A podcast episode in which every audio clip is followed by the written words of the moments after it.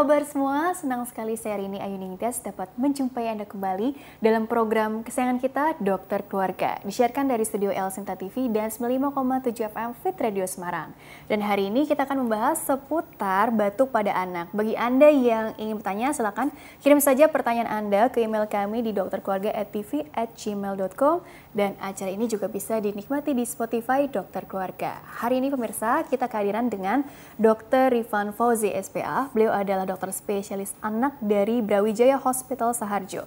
Kita sapa dulu Dr. Rifan yang sudah hadir di samping saya tentunya. Assalamualaikum warahmatullahi wabarakatuh dokter. Waalaikumsalam warahmatullahi wabarakatuh. Kabarnya alhamdulillah baik, sehat. Baik, alhamdulillah. Alhamdulillah sehat, alhamdulillah baik gitu ya. Hari ini kita bahas seputar batuk pada anak nih dok ya. Hmm. Jadi begini dok, karena di tengah pandemi begini kan, jadi kan ada keluhan sedikit, pasti jadi cemas berlebih nih, terutama nih orang tua hmm, yang mendapati anaknya batuk. Sebenarnya, tapi kan batuk kan jangan mentang-mentang lagi pandemi hmm. COVID gini dikaitkan terus ke gejala COVID pada anak enggak ya dok ya. Tapi sebenarnya ya. gini, batuk itu kan umum ya dok dari ya, dulu udah betul. ada gitu ya. Ini sebenarnya reaksi alamiah tubuh ya dok ya bisa dibilang. Ya, Jadi pengertian betul. batuk ini sendiri apa sih dok? Oke, okay. jadi uh, uh, batuk pada anak atau batuk pada manusia itu kan Secara kan sebetulnya uh, suatu refleks protektif tubuh. Mm. Jadi refleks yang justru melindungi saluran nafas mm -hmm. yang diberikan oleh Tuhan mm -hmm. untuk uh, mengeluarkan setiap benda asing mm. ataupun lendir yang berlebihan di saluran nafas. Mm. Karena kalau setiap benda asing atau lendir yang berlebihan di saluran nafas itu kan sesuatu hal yang mengganggu mm -hmm. secara alami kan harusnya itu bersih relatif bersih. Okay.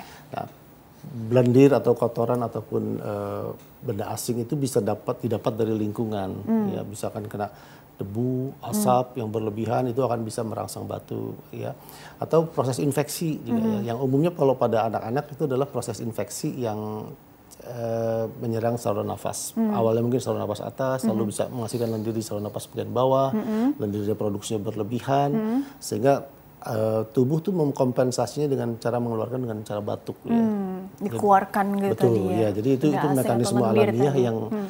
yang diberikan Tuhan uh, memang untuk melindungi saluran nafas karena harusnya ini kan normal bersih gitu ya dok betul, ya nggak ya. ada zat-zat asing yang tadi ya. dokter bilang hmm. gitu ya jadi sebenarnya begini dok kalau batuk pada anak apa bedanya juga sih dengan orang dewasa ya karena kan hmm. uh, tadi dokter bilang bisa karena infeksi misalnya infeksi saluran pernafasan atas ada yang sampai bawah juga gitu ya, ya. atau mungkin uh, artinya gini dok, kalau infeksi pasti kan kaitannya ada virus, bakteri, ya, atau mungkin non infeksi juga gitu ya. ya. Dan menular atau enggaknya itu kan biasa ya. jadi pertanyaan dan kekhawatiran juga nih kan biasa dulu hmm. anak sekolah ada yang satu batuk ntar nularin ke betul. temannya gitu ya. Jadi uh, dilihat dari kemungkinan penyebabnya yang variatif ini, sebenarnya ada kelompok-kelompok tersendirinya juga nggak dokter? Ya, uh, mungkin perlu saya tambahkan hmm. satu lagi bahwa uh, refleks batuk pada anak, mm -hmm. terutama anak-anak kecil, mungkin mm -hmm. balita gitu ya, dengan dewasa itu perbedaannya adalah kalau dewasa itu bisa dilakukan secara mandiri. Oh. Jadi kita bisa kalau kita mau batuk kita batuk aja gitu mm -hmm. ya, bisa mengeluarkan dahak. Kalau kita udah merasa ada lendir yang lebih banyak, mm -hmm. kita akan batuk. Gitu. Mm -hmm. Dan pertama yang kedua refleks batuk pada dewasa relatif lebih kuat sehingga mm. lebih mudah mengeluarkan dahaknya. Okay. Ada tekanannya gitu ya. Betul mm. ya, dan karena secara kompartemen juga badan tubuh rongga dada juga kan lebih besar okay, kalau pada okay. dewasa. Nah kalau pada anak-anak terlebih pada bayi itu belum punya refleks mandiri seperti itu. Ini anak yang dibicarakan anak 0 0 sampai berapa tahun nih dok? Ya artinya sampai lima tahun lah kira-kira. Sampai tahun lah ya. Gitu ya. jadi, jadi kalau pada anak-anak umur balita gitu, kadang-kadang uh, seringnya mereka belum punya refleks secara mandiri. Mm Kalau ada lendir dia nggak bisa mengeluarkan batuk secara mandiri, okay. sehingga dia nunggu pada dalam kon apa uh, jumlah tertentu dulu sampai oh. banyak itu baru dia bisa akhirnya mengeluarkan batuk. Numpuk gitu. dulu lah istilahnya ya. ya. Sering kali begitu. Oh. Ya, jadi, Nah, eh, penyebab batuk pada dewasa dan anak ada beberapa hal yang sama. Jadi hmm. mungkin secara garis besar kita bisa uh, simpulkan, mungkin kita bisa bagi secara kasar gitu ya. Hmm. Ini batuk karena tadi Mbak Rin bilang karena infeksi hmm. atau karena non infeksi gitu uh ya. Ya infeksi pada anak-anak sebagian besar eh, kalau batuk pilek, selesma atau common cold itu umumnya 95% ke atas disebabkan oleh virus hmm. yang akan sembuh sendiri. 95% self-limiting disease. Ya, jadi hmm. self-limiting disease sembuh sendiri. Yang penting tata laksananya mungkin ya hanya suportif aja, jadi okay. ya tidak perlu obat-obatan yang khusus gitu ya. hmm. ya.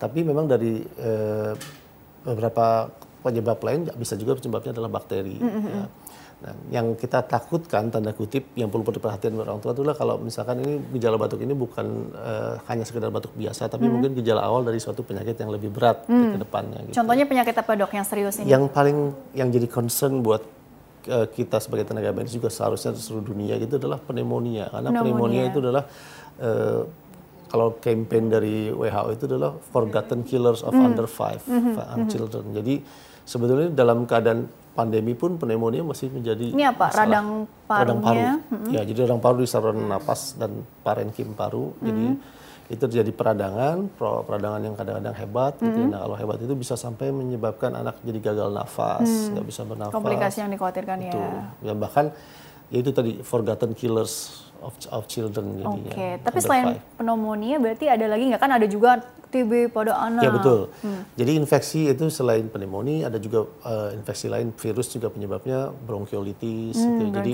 kalau pada anak di bawah 2 tahun 3 tahun tuh kalau ada batuk terus tiba-tiba ada bunyi kedengaran kayak mengi kayak hmm. asma gitu. Hmm. Hmm. Mungkin bukan asma, jangan-jangan hmm. untuk, untuk serangan pertama kita curiganya adalah karena infeksi virus namanya okay umumnya disebut sebagai bronkiolitis. Jadi peradangan di pipa udara kecil di saluran nafas. Itu. Di pipa di saluran ya, nafasnya pipa udara kan kalau pipa udara kan dari atas hmm. sampai bawah, hmm. ujungnya mungkin lama makin kecil. Hmm. hmm, hmm. Nah, itu bronkiol namanya. Nah, hmm. peradangan itu namanya bronkiolitis. Okay. Dan gejalanya mungkin kedengaran seperti suara asma gitu, mirip-mirip mengi gitu ya. asma ya. tadi.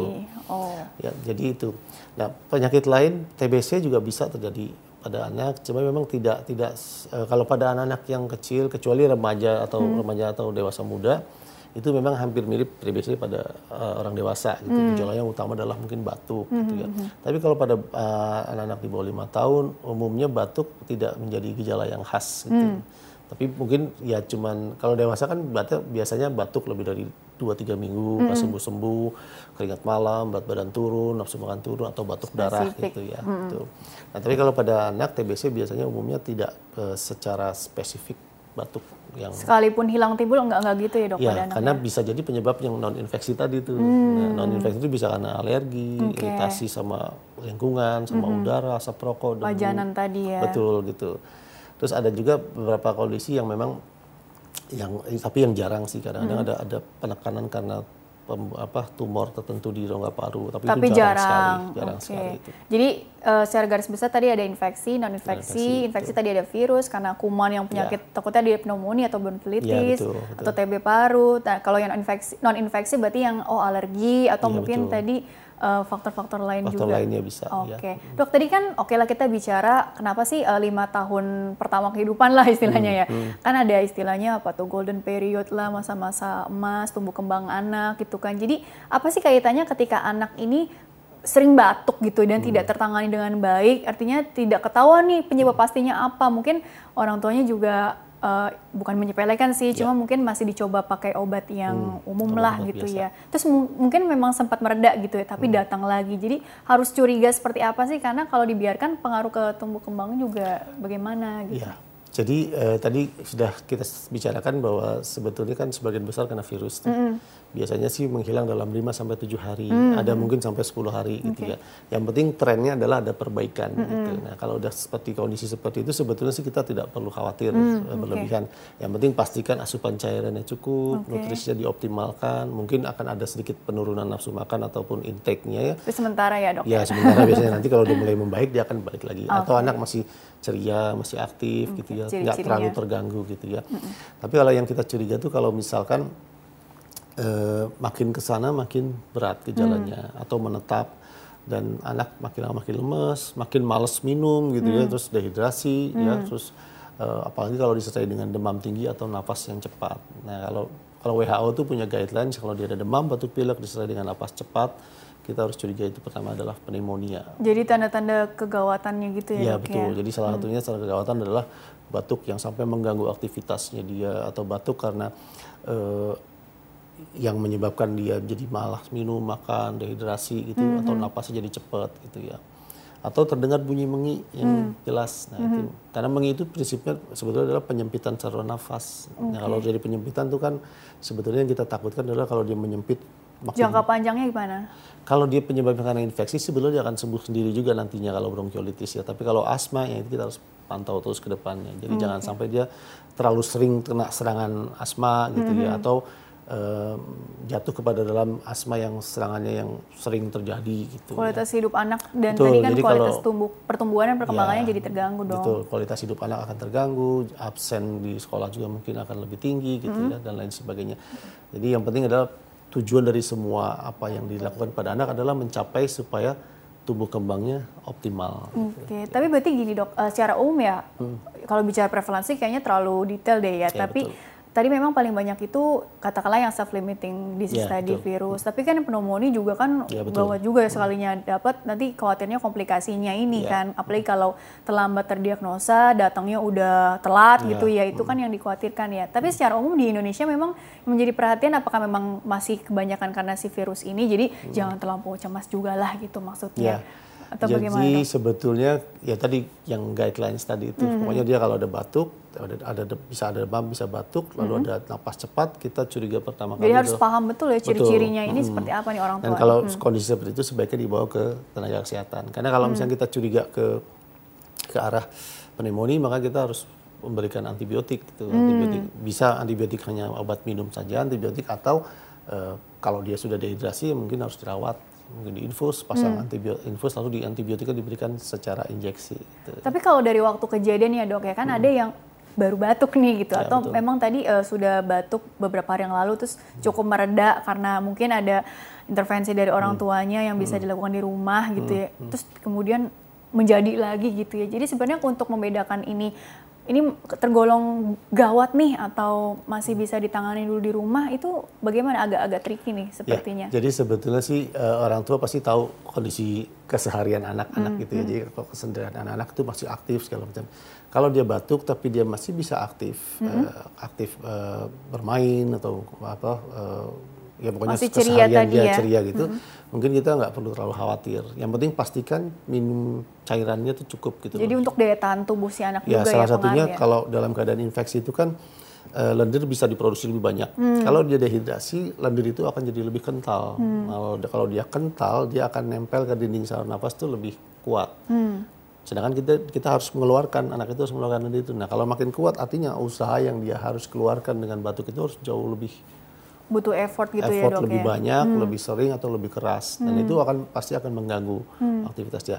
Makanya dengan menjaga jangan sampai dia dehidrasi, uh, lendir itu akan jadi lebih encer hmm. sehingga dia akan lebih mudah dikeluarkan dan tidak perlu effort yang terlalu berlebihan. Minum air putih gitu air aja putih, dok ya? susu, hmm. ASI kalau masih dia ASI, lalu pemberian uh, makanan yang banyak mengandung cairan seperti sup, mm -hmm. ya sayur-sayuran kuah tuh atau buah-buahan yang banyak mengandung cairan. Supaya tidak kering gitu ya, Betul. ya dok ya. Uh. Tapi begini dok, artinya kalau dilihat dari faktor resiko tadi ya, memang sih ada penyebab nih, tapi faktor resiko gini, dilihat dari apa mungkin usia anak juga pengaruh juga, semakin kecil tadi akan semakin ya. beresiko, atau Betul. mungkin tadi daya tahan tubuh kan juga pengaruhnya apa sih selain dari nutrisi yang diberikan, mungkin mungkin nggak sih ada kaitannya dengan kondisi dia waktu lahir seperti apa, atau ada hmm. penyakit penyerta lainnya yang membuat dia jadi sering kambuh-kambuhan, okay. batuknya. Kan kita juga perlu evaluasi Betul. yang sepertinya seperti itu juga dong. Ya. Hmm. Jadi sebetulnya yang penting uh, kalau dia lahir uh, berat lahirnya cukup bulan, berat badannya bagus dan perkembangannya normal, biasanya -hmm. sih itu uh,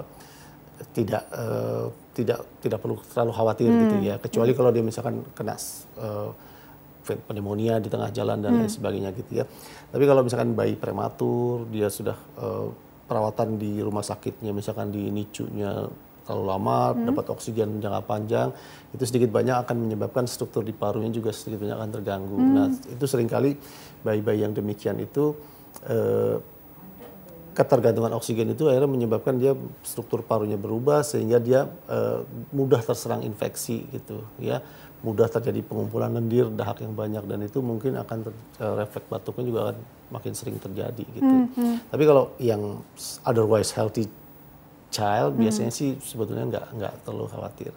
Dan biasanya kalau uh, infeksi itu kan uh, ya kalau virus kan pasti akan sembuh sendiri gitu ya.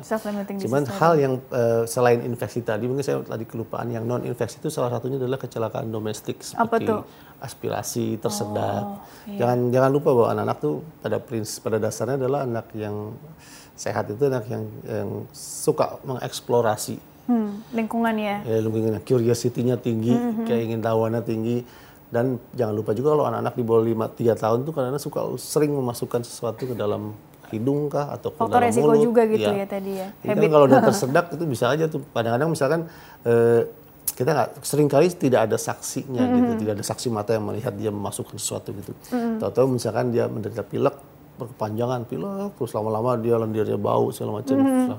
nggak sembuh-sembuh dengan pengobatan mm -hmm. yang biasa kita lakukan ternyata pas kita lihat ada benda, benda asing tersangkut di hidungnya hmm. kadang-kadang mainan yang kecil-kecil itu hmm. yang kedua kadang-kadang eh, sering juga kayak biji kacang hijau hmm. kacang tanah nah yang lebih berbahaya itu kalau sampai dia tersedak masuk ke dalam saluran pernafasan Wah, itu nah, itu pertama jadi sumber infeksi nantinya kalau nggak kalau lama kedua bukan tidak mungkin nanti menyebabkan sumbatan total hmm. jadi kolaps parunya hmm. terus nggak batuk yang nggak pernah sembuh sembuh nah itu yang perlu kita pahami baiklah dokter hmm. jadi uh, harus apa ya pandai mengamati begitu ya dok ya. ya dokter kita jeda dulu sebentar ya nanti okay. dilanjutkan kembali di segmen selanjutnya baiklah pemirsa jangan ke mana-mana tetaplah bersama kami kami akan kembali sesaat lagi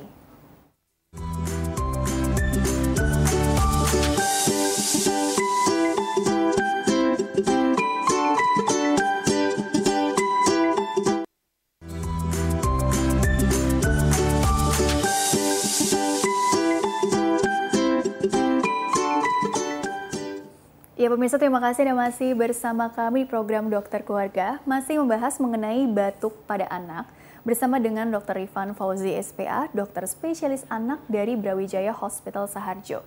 Dokter dilanjutkan kembali ya dok ya. ya. Jadi kan tadi sebagai orang tua atau caregiver itu ya memang kan idealnya memang harus pandai dalam mengamati gitu ya. Ada iya. perubahan perilaku nggak sih, perubahan emosi nggak sih, atau mungkin dari ciri-ciri fisik, napak hmm. apa, ada hmm. keluhan apa, gejala apa gitu. Biar nanti kan ketika konsul ke dokter, pas wawancara enak gitu yang ngejelasinnya. Tapi begini dokter, untuk memastikannya tentu dengan pemeriksaan secara objektif dong gitu ya. Jadi untuk menentukan ini nih batuknya penyebab utamanya nih apa sih gitu ya? Ini apa karena infeksi atau non infeksi? Terus potensi menularkan ke adiknya, ya, ke kakaknya betul. juga bagaimana? Atau ke teman-teman sekolahnya itu kan yang dikhawatirkan begitu ya dok ya. Jadi kalau dilihat dari pemeriksaan uh, sesimpel apa sih pemeriksaannya atau justru bisa jadi rumit sekali pemeriksaannya dok? Hmm.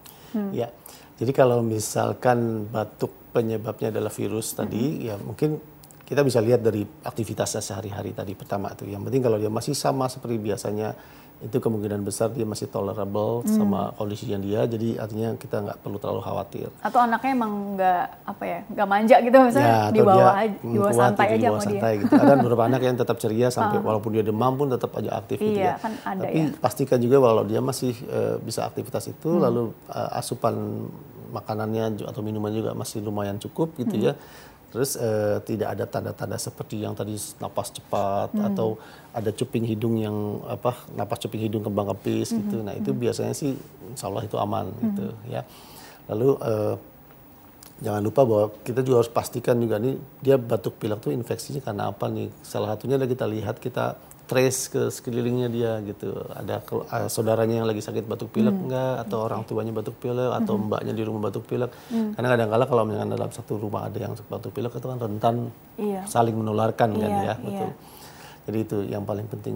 Uh, dan kalau memang sebelum kalau untuk di rumah yang paling penting adalah pertama eh, pastikan aktivitasnya dia dulu ya kondisinya gimana lalu kita lihat kalau memang perlu kita eh, hitung pola nafasnya hmm. lalu kita lihat ada pola apa tarikan nafas yang dalam atau tidak yaitu yang ketiga ada bunyi-bunyi nafas tertentu enggak atau hmm. gerak-gerak yang lebih eh, yang sering atau lebih berat gitu ya, hmm. ya atau bunyi mengi gitu hmm. ya lalu eh, kalau misalkan ini kita lihat juga demam tinggi atau hmm, tidak tuh. Hmm. Nah kalau misalkan ada beberapa yang menuju ke arah sana ya mungkin kita harus lebih waspada. Mungkin sebaiknya dibawa ke fasilitas kesehatan. Gitu, Tapi kalau jenis batuk dok kan ada hmm. batuk kering, batuk berdahak, ada yang disertai darah atau apa gitu itu orang dewasa hmm. kan seperti. Kalau untuk ya. anak-anak ya. kemungkinan sampai yang berdarah atau hmm jadi mual muntah karena yeah. keseringan batuk kan jadi nafsu makan juga menurun dia jadi makin hmm, lemes betul. gitu jadi bagaimana jadi gini kalau dia batuk uh, pada anak pun batuk darah juga ada tuh hmm. batuk darah atau batuk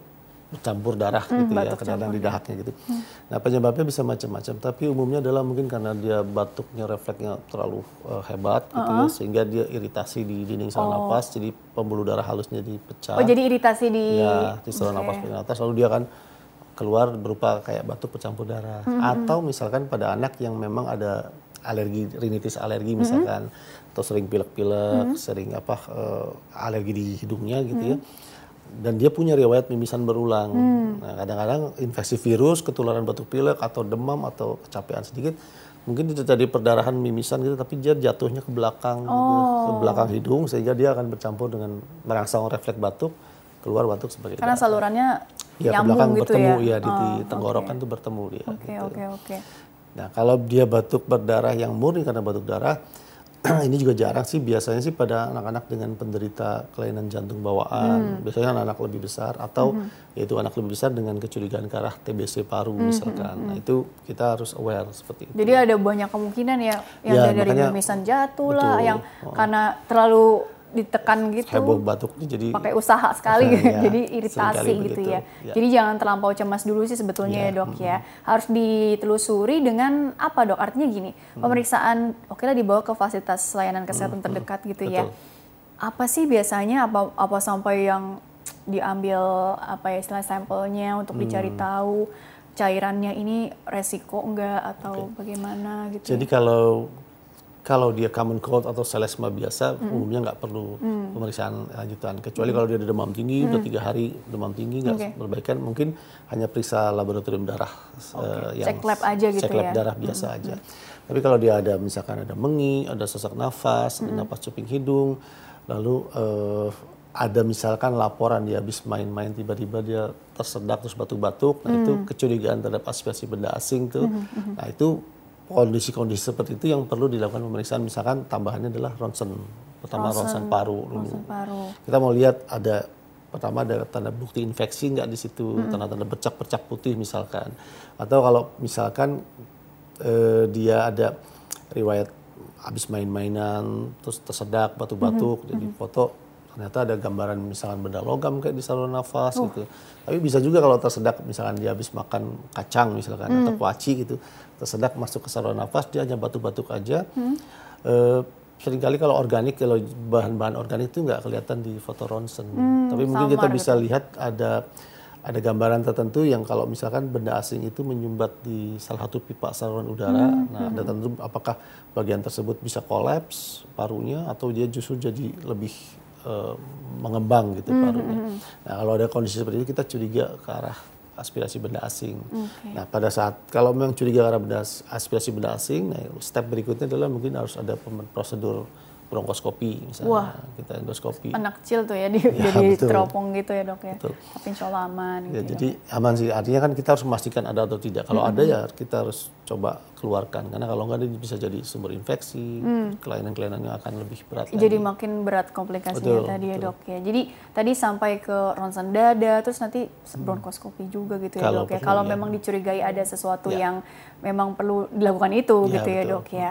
Oke. Nah uh, syukur-syukur ternyata cuma efek dari common cold gitu ya, ya dok ya. Artinya kan oh ya deh untung deh gitu ya. Artinya gini, penanganan yang bisa dilakukan di rumah nih untuk mengurangi gejala dulu deh sampai betul-betul dinyatakan ya udah ini sembuh dengan sendirinya hmm. gitu ya. Atau memang waduh udah dicoba kasih obat yang dijual bebas di warung hmm. misalnya, hmm. eh nggak sembuh-sembuh juga, apa perlu antibiotik ya? Dan ini juga ya. bagaimana tuh nanti tahapan-tahapan pengobatannya dok? Ya, jadi eh, tata laksana tentang terhadap batuk pada anak itu tergantung dari penyebabnya. Hmm. Jadi yang kalau mostly sebagian besar adalah virus, ya hmm. ya udah paling suportif aja okay. berupa cairan, makanan. Uh, kalau dia demam tapi demamnya ringan nggak terlalu terganggu mungkin belum perlu obat-obatan penurun hmm. demam misalkan. Tapi kalau misalkan udah tinggi 39 setengah ke atas, anak udah lebih lemas gitu ya, sebaiknya berikan obat penurun demam gitu ya. Nah, berikutnya kalau misalkan dia eh, kalau kita curiga ke arah pneumonia, hmm. nah, memang harus diberikan antibiotik gitu ya hmm. sebagai uh, life saving terapi gitu ya. Artinya mungkin saja itu virus juga, tapi hmm. kalau dia kita curiga ke arah pneumonia, kita berikan antibiotik karena kemungkinan besar ada infeksi bakteri juga di situ.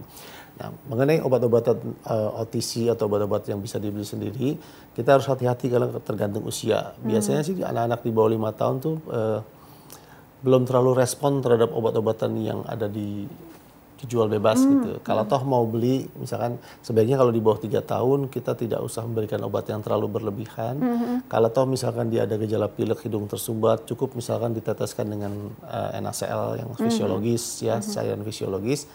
Uh, dia akan bantu meringankan, mengencerkan, dan memudahkan uh, pengeluaran da, apa uh, ingusnya tadi gitu. Hmm.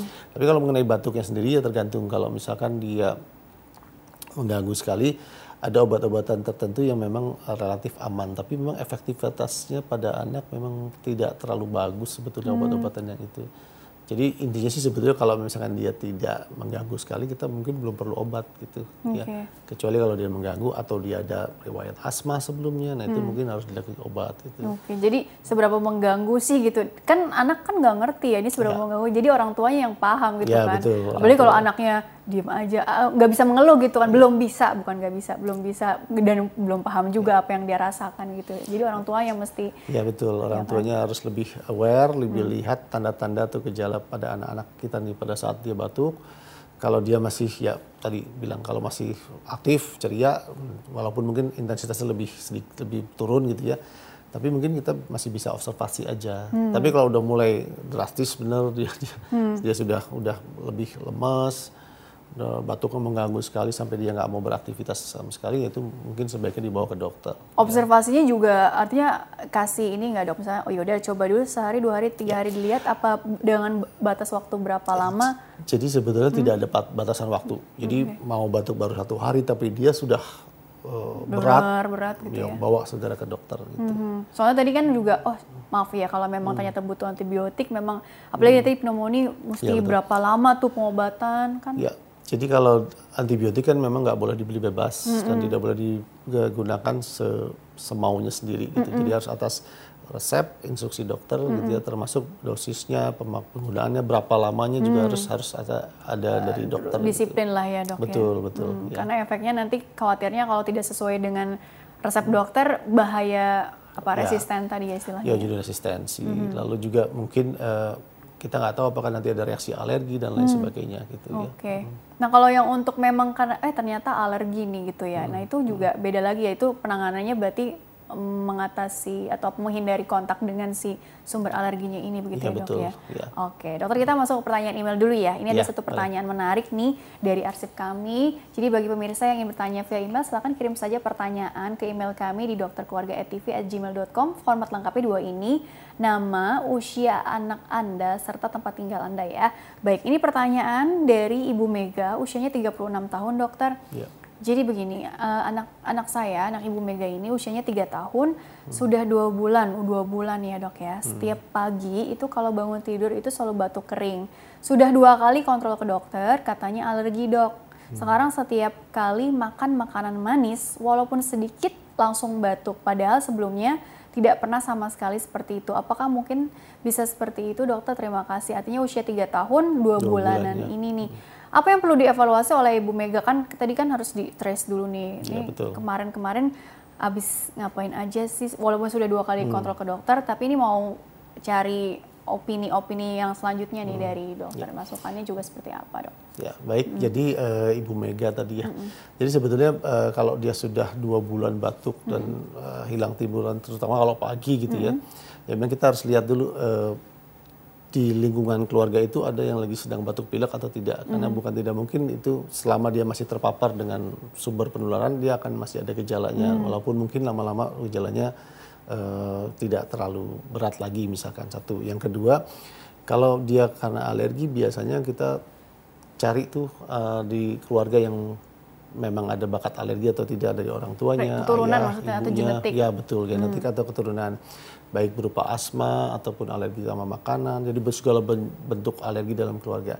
Nah kalau memang dalam keluarga itu ada kemungkinan ke arah batuk karena alergi bisa saja. Ya, kalau kita curiga ke arah batuk alergi, jadi artinya setiap infeksi atau sorry, setiap penyakit alergi itu pengobatannya adalah yang paling utama adalah menghindari pencetus hmm. pencetus alergi itu muncul. Nah umumnya kalau dia alerginya ke saluran pernafasan yang dihindari adalah pencetus-pencetus yang sifatnya inhalan yang dihirup. Hmm, terhirup. Yang pertama itu mungkin asap rokok. Hmm. Kedua asap rokok, ketiga asap rokok.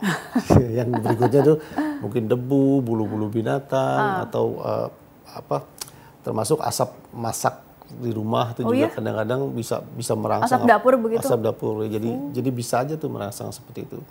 Lalu yang jangan lupa bahwa kalau di saat ini kan uh, umumnya rata-rata anak-anak tuh tidur dalam kondisi pakai AC. Iya ya. dingin gitu ya. Faktor dingin suhunya. Hmm. Tapi yang paling penting lagi adalah kita harus periksa rajin periksa filter dari AC itu sendiri. Hmm, hmm, hmm. Karena filter itu kan kita kalau sudah uh, suka, suka kelupaan gitu. Kalau filter hmm. itu sebetulnya kan lambat laun tuh kotoran akan nempel di filter hmm. tersebut. Nah, pada hmm. kalau dia sudah jenuh itu kan hembusan asap dari uh, angin AC itu akan menyebabkan udara yang nempel itu lama-lama kan bertebaran di mana-mana. Kasur bantal guling yang terbuat dari kapuk juga hmm. kadang-kadang -hmm. bisa menyebabkan itu. Oh, jadi amannya yang busa dong. Iya. Nah, yang kalau dari makanan sih terutama yang paling sering yang banyak mengandung kayak MSG gitu. Hmm, MSG ya. Kalau ini makanan-makanan manis nih, uh, bagaimana ya. dong? Nah, kalau makanan manis uh, jarang sekali sebetulnya sih. Saya mungkin harus perlu ditanyakan lagi apakah dia lebih suka pada saat makan makanan yang manis sehingga mm -hmm. makannya lebih lahap. Nah, mm -hmm. sering kali kalau anak makan dengan lahap itu kadang-kadang suka keselak mm -hmm. jadi batuk-batuk terus mm -hmm. gitu. Atau mungkin dia teriritasi karena uh, terlalu manis misalkan makanannya bisa saja teriritasi tapi mungkin tidak ada hubungannya dengan alerginya tadi. Oke. Dok, kalau untuk waktu batuknya gitu ya karena kan hmm. nih anak saya batuknya setiap pagi, pagi ini bangun tidur gitu. Logikanya kan habis istirahat harusnya apa justru tadi karena hmm. posisi tidur mempengaruhi juga ya. Yeah. Rebahan hmm. jadi apa lendir-lendir numpuk apa apa yeah. atau karena mungkin ini kan katanya alergi jadi kemungkinannya bisa banyak ya dok ya. ya. Waktu kejadian mungkin malam hari atau pagi hari itu ya. menentukan apa? Ya, Artinya menggambarkan apa? Sorry. Ada ada satu semacam kayak penanda kalau hmm. misalkan dia batuknya karena ada waktu tertentu misalkan pagi dini hari menjelang pagi hmm. ya malam dini hari menjelang pagi uh, umumnya kita curiga ke arah alergi ini. Hmm. Nah alergi nanti arahnya mungkin bisa ke asma atau mungkin alergi yang sifatnya mungkin iritasi aja gitu ya. Yang kedua memang kalau pada malam hari itu kan cenderung anak tidak tidak eh, lagi tidur kan nggak sadar jadi refleks refleks batuk pun juga mungkin nggak terlalu ini sehingga kenapa kadang sering kali pagi hari karena mungkin lendirnya dia ngumpul tadi hmm. semalaman ngumpul terlebih misalkan dia terpapar dengan asap apa debu dari AC-nya AC. dan suhunya lebih lebih lebih apa lebih dingin gitu ya hmm. itu bisa aja terjadi seperti itu ya kalau ada ada juga petunjuk lainnya misalkan kalau dia setelah aktivitas batuk-batuk hmm. atau napasnya agak lebih cepat, lebih cepat sih memang. Tapi dia, kalau dia disertai dengan batuk-batuk, nah kita curiga jangan-jangan ini mungkin uh, apa yang kita sebut sebagai exercise induced asthma gitu. Hmm. Jadi asma yang dicetuskan oleh aktivitas okay. gitu, olahraga atau lari-larian. Kambuhnya serangannya ibaratnya hmm, karena batuk, terlalu gitu. lelah gitu misalnya. Betul. Hmm. Hmm. Itu. Jadi itu menjadi salah satu uh, uh, petunjuk arah ke mana itu penyebab Berarti faktor ini apa kondisi emosional si anak gitu kan. Mungkin si anak hmm. nih lagi pandemi gini udah gitu sekolahnya di rumah. Terus eh, nggak uh, boleh keluar-keluar dulu gitu ya. Jadi yeah. kan ya stres tadi gitu yeah. ya. Itu akan semakin memicu kerentanan itu sendiri yeah. atau daya tahan tubuhnya jadi makin Iya, yeah. biasanya sih anak-anak usia sekolah hmm. itu ke atas atau remaja itu biasanya seringnya lebih ke arah faktor psikologis juga hmm. tuh. Ya. Tapi juga kita juga jangan lupa bahwa kadang-kadang dengan dengan belajar di rumah itu kan otomatis dia juga sambil misalnya ngemil dan lain sebagainya. Nah kita nggak mungkin kita kurang kontrol sama pola apa yang ter, makannya, pola makannya atau hmm. apa yang terkandung di dalam makanannya tersebut. Nah itu hmm. mungkin bisa menyebabkan itu. Dan dia banyak uh, indoor gitu kan. Hmm. Otomatis kalau dia ada karpet, yo debu dari karpetnya mungkin akan merangsang dia untuk batuk atau karena indoor itu ya mungkin pakai AC kipas hmm. yang debunya tidak ke, ke, tidak mengalir keluar gitu. Ya. Jadi kalau bicara prinsip sih sebenarnya prinsip tata laksana sih lebih ke ini ya dok ya dikuatkan dari dalam ya Betul. istilahnya tadi kan makanan yang seperti apa yang perlu dihindari dulu untuk sementara artinya hmm. kan ada yang bilang oh minum yang hangat-hangat atau hmm. hindari makan apa dulu nih artinya yang supaya yang jangan memberikan beban dulu ya. nih untuk uh, saluran pernafasannya atau tenggorokan atau apa gitu ya dok ya? Ya sebenarnya prinsipnya adalah uh, kalau dia karena alergi yang penting adalah menghindari pencegahan tadi, hmm, eh, hmm. menghindari pencetusnya tadi hmm. ya. kalau dari asupan mungkin ya untuk meningkatkan sistem imun tubuhnya dia. Hmm. Lalu kalau misalkan dia minum banyak itu otomatis untuk hidrasinya terutama. Hmm. Jadi jangan sampai dia lendir jadi lebih kental gitu hmm. kan. Jadi kalau lebih kental itu kan susah dia makin bernafasnya atau mengeluarkan batuk kan jadi perlu effort yang hmm. lebih hmm. gitu. Jadi itu sambil uh, kita coba cari kira-kira apa sih kadang-kadang kita nggak nggak nggak bisa menemukan nih kalau misalkan pada anak dengan batuk hmm. karena asma alergi atau asma kita nggak tahu nih pencetusnya apa nih kita cari ini kita hindari ini mungkin nggak perjalanan ketemu. Panjang juga nih kadang Betul, mencarinya gitu ya. ya dok ya. Nah, makanya kalau pada anak dengan alergi atau asma itu perlu kerjasama dari seluruh anggota keluarga itu dilibatkan. Jadi jangan anak asma tapi misalkan ada yang masih merokok di ruangan di kamar mm -hmm. atau di di ruang di rumah itu, mm -hmm. nah itu otomatis masalah serangan asma itu nggak akan selesai-selesai gitu nantinya. Dok, kalau yang tadi keluhan batuk berdahak, itu ada berlendir banyak, gitu. untuk mengeluarkan lendir kan kadang PR tersendiri ya dok ya. ya? Betul. Uh, ada obat khusus kah gitu, atau mungkin ada teknik yang posisi si anak mesti di hmm. agak di apa ya istilah menundukkan supaya hmm. dia keluar dengan sendirinya. Ada ya. nggak ya. yang teknik-teknik alami juga yang bisa ya. jadi tips juga dok? Tapi kalau lima tahun ke bawah kayaknya beresiko ya atau ya, bagaimana dok? Sulit. Jadi kalau hmm. misalkan uh, kalau anak-anak di bawah lima tahun mungkin bisa dia ya itu tadi asupan cairan tadi mm -hmm. yang mhm. penting. Lalu kalau misalkan pada bayi-bayi mungkin kita mobilisasi miring oh. atau kita apa gerakan vibrasi di dada atau di punggung. Tepuk tepuk tepuk-tepuk gitu ya, juga ya, bisa jadi hmm. vibrasi di getar-getarin dada punggungnya hmm. atau ditepuk-tepuk pelan-pelan hmm. punggung sama dadanya posisinya miring hmm. gitu ya tengkurap gitu. Jadi supaya dada itu termobilisasi lepas lepas dari dinding dinding itunya jadi dia lebih mudah untuk dikeluarkannya. Gitu ya. Itu sekedar tips aja ya, Dok ya. ya kalau pada juga bisa juga di misalkan dijemur di nah, jemur. sinar matahari pagi hmm. ya.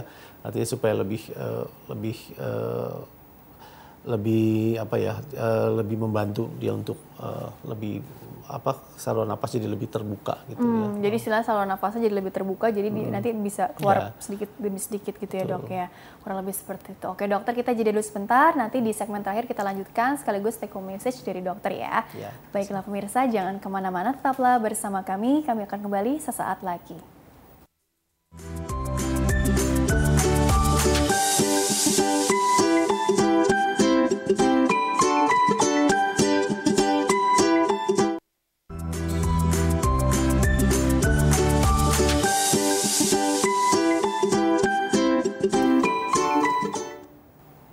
Ya pemirsa terima kasih Anda masih bersama kami di program Dokter Keluarga masih membahas mengenai batuk pada anak bersama dengan Dr. Rifan Fauzi SPA. Beliau adalah dokter spesialis anak dari Brawijaya Hospital Saharjo ya. Dan pemirsa acara ini juga bisa dinikmati di Spotify Dokter Keluarga. Bagi Anda yang ingin bertanya silakan di dokterkeluarga@tv@gmail.com ya. Bisa disimpan nanti dijawab di pertemuan-pertemuan selanjutnya dengan dokter yang juga berbeda ya. Baiklah dokter hari ini dilanjutkan kembali di segmen terakhir seputar batuk pada anak nih dok. Sebelum ke closing statementnya, aku mau bertanya lagi nih seputar kali ini pencegahannya. Karena kan tadi kan kita yeah. udah ngomongin terapinya lah ya kurang hmm. lebih. Kalau untuk pencegahan sebenarnya kan tergantung juga tadi penyebab itu beragam, yeah, ya kan. Betul. Tapi kalau ngomongin anak-anak tuh pasti nggak jauh-jauh dari imunisasi atau vaksin gitu ya. Itu kan katanya bagus juga nih Betul. untuk kekebalan tubuhnya. Hmm. Apalagi ada yang juga sifatnya dasar ataupun yang tambahan ya atau pendukung atau pelengkap hmm. lah istilahnya. Hmm. Jadi sebenarnya kalau dilihat-lihat dari situ, apakah itu menjadi apa ya istilahnya yang betul-betul disarankan atau mungkin ada tips lain juga yang bisa ya. dokter sampaikan dok? Ya terima kasih. Jadi intinya sebetulnya adalah uh, kita harus memberikan uh, pertama mungkin uh, sistem imun di si bayi atau si anak itu harus hmm. terjaga dengan baik gitu dalam artian uh, misalkan kalau pada bayi yang penting adalah kalau bisa ASI eksklusif itu hmm, paling bagus gitu ya. Berikutnya dilanjutkan dengan pemberian makanan tambahan dan selanjutnya pada anak-anak yang lebih besar juga mungkin dengan uh, patokan 4 sehat 5 sempurna ya dietnya yang cukup gizi sambil kita pantau pertumbuhan dan perkembangan termasuk berat badan si bayi sampai hmm. dia umur tertentu berat badan. Keter, apa, ke pertambahan berat badannya optimal atau tidak mm -hmm. gitu karena itu bisa jadi salah satu petunjuk kalau dia optimal artinya kita harapkan sistem imun dia juga jadi semakin bagus gitu mm -hmm. ya mhm. terpenuhi zat gizinya jadi uh, sistem imunnya jadi berkembang lebih baik gitu mm -hmm. nah yang ke yang berikutnya adalah pola hidup bersih dan sehat sebetulnya seperti sekarang sekarang ini kan uh, sebelum ini sesuatu uh, perilaku yang harusnya udah kita dari dulu ya dari dulu ya kenapa karena kalau kita lihat bahwa angka kejadian ya batuk pilek pada anak tuh jauh berkurang pada mm. pada saat pandemi ini. Mm -hmm. Bukan karena COVID-nya tapi karena orang sudah mulai mengisolasi diri, mencegah yeah. supaya nggak sosial, eh, artinya social distancing dijaga gitu. Anak-anak kalau masih sekolah tiap hari ada yang batuk satu, pulang bawa oleh-oleh. ya, terus dia main sama adiknya, adiknya kena juga gitu ya. Nah kadang-kadang dia juga bisa menularkan ke orang tua, mm, ya, ke dia. bapak ibunya, ke kakek neneknya hmm. apalagi gitu ya yang sistem imunnya juga pada pada orang-orang tua tuh jadi lebih rentan, lah, ya. lah gitu ya. Nah, yang berikutnya adalah imunisasi. Hmm. Ya, imunisasi itu penting karena dengan imunisasi uh, anak itu jadi terhindar dari uh, berbagai penyakit yang bisa disebabkan yang bisa dicegah oleh imunisasi. Nah, yang jadi masalah adalah beberapa imunisasi memang bisa jadi uh, mencegah gejala salah satu batuk misalkan kalau BCG kan ke arah TBC itu mencegah supaya tidak kena TBC. Lalu misalkan DPT juga difteri, pertusis itu juga batuk ataupun infeksi di saluran uh, pernafasan. Lalu uh, ada juga uh, hemophilus influenza HIV hmm. itu tipe B ya atau pre, uh, pneumococcus ya pneumococcus juga itu juga bisa HIV dan pneumococcus itu bisa menyebabkan uh, pneumonia juga.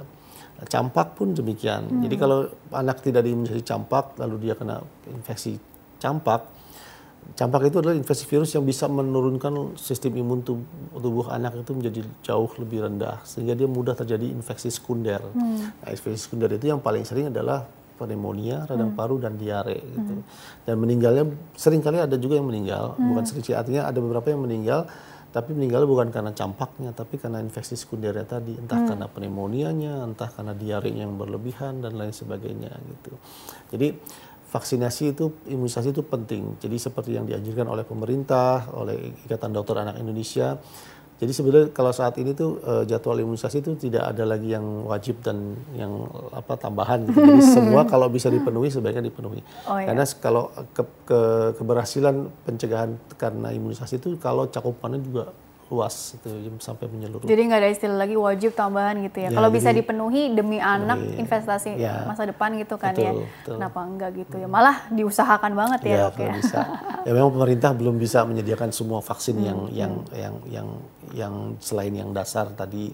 Tapi beberapa sudah mulai ada tuh kayak uh, apa HIV juga sudah mulai ada tuh hmm. di DPT gitu ya, combo istilahnya nanti mungkin mudah-mudahan ya kalau misalkan pandemi ini berakhir negara kita bisa bang, hmm. bangkit dan hmm. vaksinasi bisa dibuat oleh uh, pemerintah atau uh, negara ini sendiri jadi Buat jauh lebih gitu ya? murah gitu jadi lebih murah gitu ya jadi kan masalah ketersediaan tadi perlu diperhatikan juga ya, aksesnya betul. juga gitu ya. ya kurang lebih seperti itu ya agar terpenuhi apa nih balik lagi asa asi asuh kepada anak-anak ya. bangsa ini tuh terpenuhi dengan baik gitu ya dok ya, ya kurang betul. lebih seperti itu oke dokter karena waktunya juga kan terbatas ya jadi kesimpulannya dok mengenai tema hari ini karena kalau bicara batuk maaf terkesan gampang disepelekan juga gitu ya. Tapi hmm. jangan salah gitu, batuk juga bisa jadi tanda yang serius juga gitu ya. Jadi tergantung dari bagaimana penyebabnya juga tadi kan hmm. kalau aku simpulkan. Tapi pada prinsipnya apa take home message yang bisa dokter tekankan sekali lagi hmm. di segmen terakhir ini kepada mungkin bapak-bapak ibu-ibu yang sedang mengikuti program ini ya dok ya. Silakan. Ya,